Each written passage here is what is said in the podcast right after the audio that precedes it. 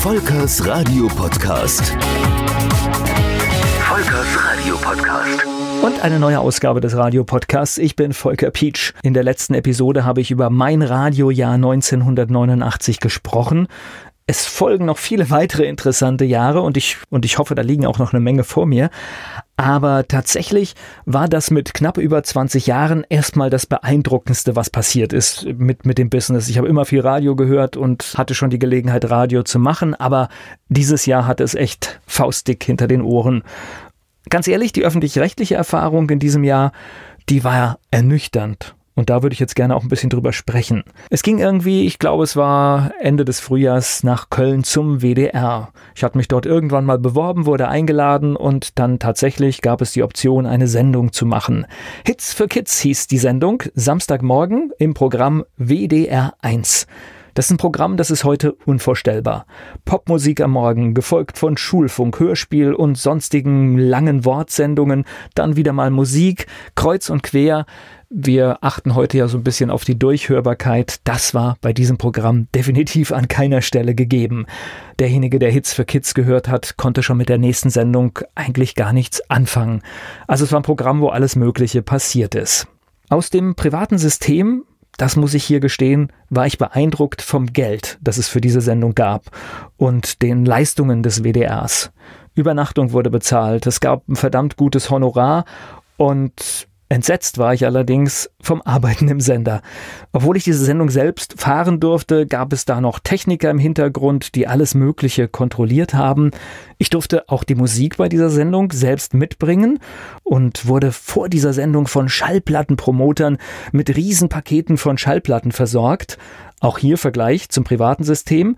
Wir hatten ein geringes Budget im Sender und kauften Musik. Mehrheitlich haben die Leute, die moderiert haben, ihre Musik damals selbst gekauft von eigenverdientem Geld.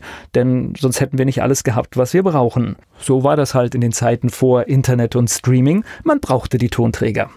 Eine Erinnerung an diese Zeit, die sitzt noch ganz tief und die ist auch ein bisschen panisch. Das waren die Gänge im WDR. Ich hatte tatsächlich, ich war froh, als ich um kurz vor sechs in diesem Studio saß und alles irgendwie bereit hatte, weil ich hatte Angst, wenn ich jetzt dieses Studio verlasse, ich finde das nie wieder, bin deswegen auch nicht auf die Toilette gegangen, war undenkbar. Also ich habe diese drei Stunden an meinem Platz verharrt und habe diese Sendung durchgezogen, weil ich hatte echt die Panik, ich finde das nicht mehr zurück. Vielleicht war es auch gar nicht so schwierig, sondern nur einfach in meinem Kopf, weil, wie gesagt, das war alles neu, das war alles groß und ich war noch jung.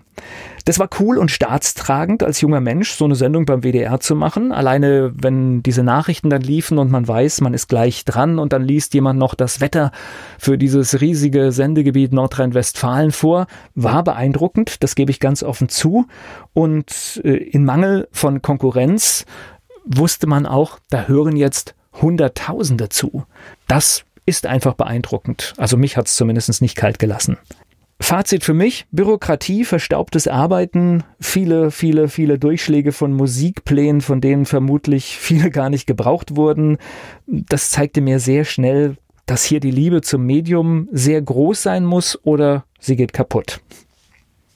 Somit war ich nach dieser Einsendung WDR Hits für Kids eigentlich relativ schnell fertig mit dem Thema.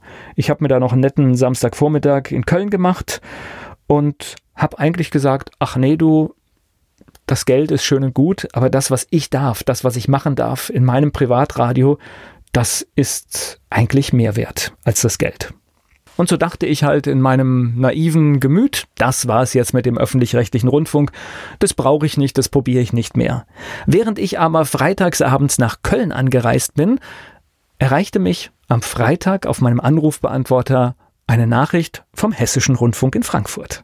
Auch hier war eine Bewerbung, die ich schon gar nicht mehr auf dem Schirm hatte, die wirklich einige Monate alt war, liegen geblieben und irgendwie gelangte die zum damaligen Programmchef. Und so ging dann das Thema öffentlich-rechtliches Radio im Jahre 1989 für mich doch noch weiter. Eins kann ich jetzt an dieser Stelle schon verraten. Auch beim Hessischen Rundfunk, muss ich sagen, war ich dann doch ein bisschen entsetzt, mit welcher Einstellung dort gearbeitet wurde. Ich halte das, äh, auch wenn ich manchmal durchaus auch kritisch mit dem Medium umgehe, ich halte das immer noch für einen der tollsten Jobs der Welt, die man da machen kann. Und auch sind manchmal die widrigen Umstände das wert, dass man das anerkennt. Und Ich habe beim Hessischen Rundfunk viele tolle Menschen kennengelernt, die auch einen tollen Job machen und vielleicht auch so lange in dem System sind, dass sie vielleicht viele Dinge gar nicht mehr gemerkt haben. Aber auf alle Fälle waren auch eine Menge dabei, die gar nicht wussten, welches Privileg sie dort haben, einen solchen Job machen zu dürfen und dafür auch noch bezahlt zu werden. Und deswegen geht es in diesem Podcast demnächst weiter mit meinen Erfahrungen bei HR3, der Servicewelle aus Frankfurt. Volkers Radio Podcast. Volkers Radio Podcast.